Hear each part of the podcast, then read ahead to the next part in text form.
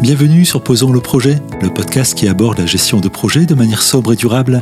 Sur ce podcast, nous abordons toutes les étapes du cycle de vie d'un projet pour rendre la gestion de projet accessible à tous. Sur ce septième épisode de la saison deux, nous allons aborder la gestion des changements sur un projet conduit en agile, parce que cette deuxième saison traite du cadre de travail agile. Et en agile, le changement, c'est tout le temps.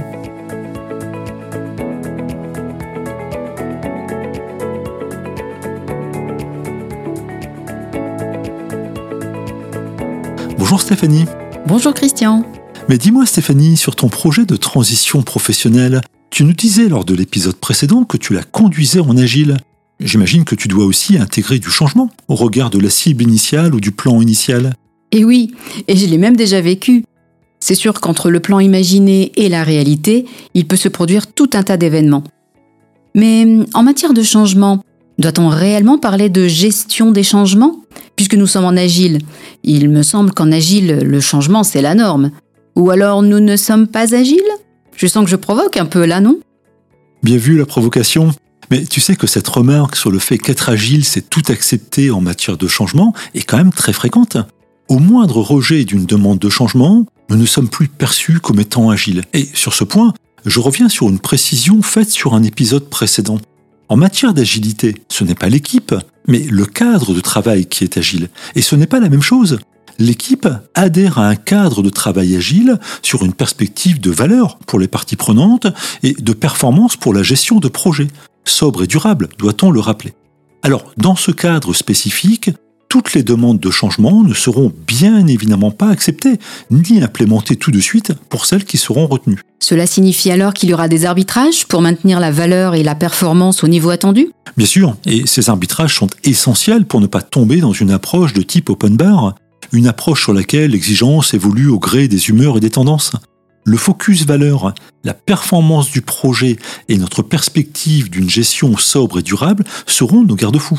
Alors comment fait-on pour accueillir le changement dans ce contexte particulier ? Accueillir le changement, la formule est juste. En agile, nous accueillons favorablement la demande de changement. Chaque partie prenante peut amener sa proposition de changement au regard de son expérience, de son expertise ou de son domaine de veille. Et le product owner se doit de considérer ces demandes, tout en étant responsable de la performance du projet, d'où l'importance de pouvoir accepter, rejeter ou négocier en fonction de la situation. Ce qui n'empêche pas de collecter les demandes et d'inscrire celles qui font sens sur le carnet de produits. Normalement, une demande de changement ne s'inscrit pas directement sur le carnet de sprint.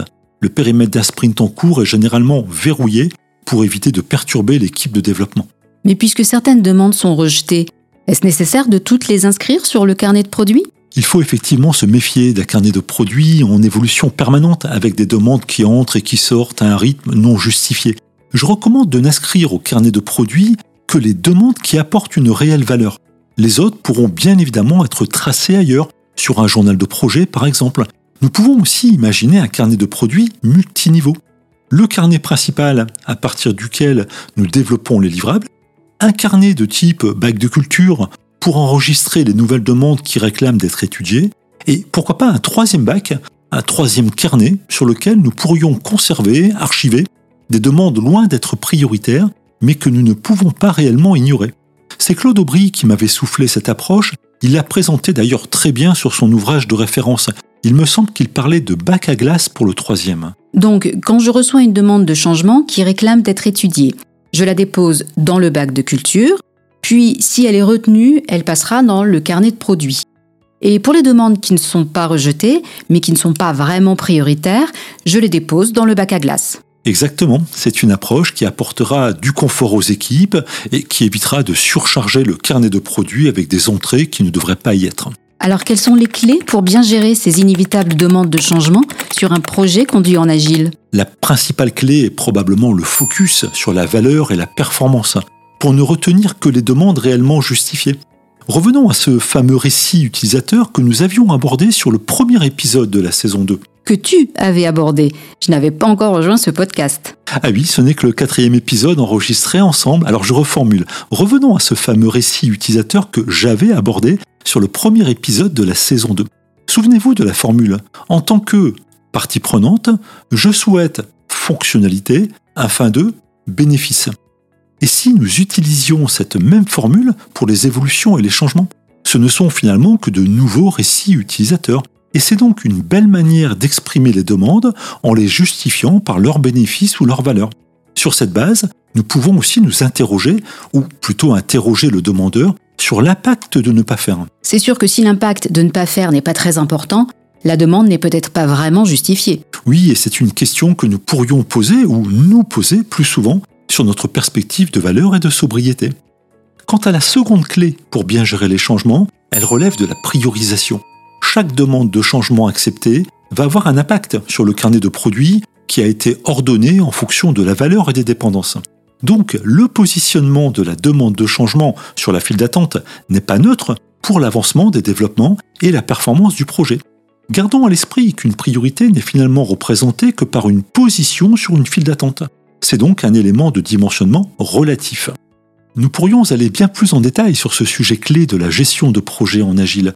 En effet, le changement fait partie du cadre de travail agile. C'est dans son A D N, puisque nous parlons d'une description de livrable incomplète et incertaine.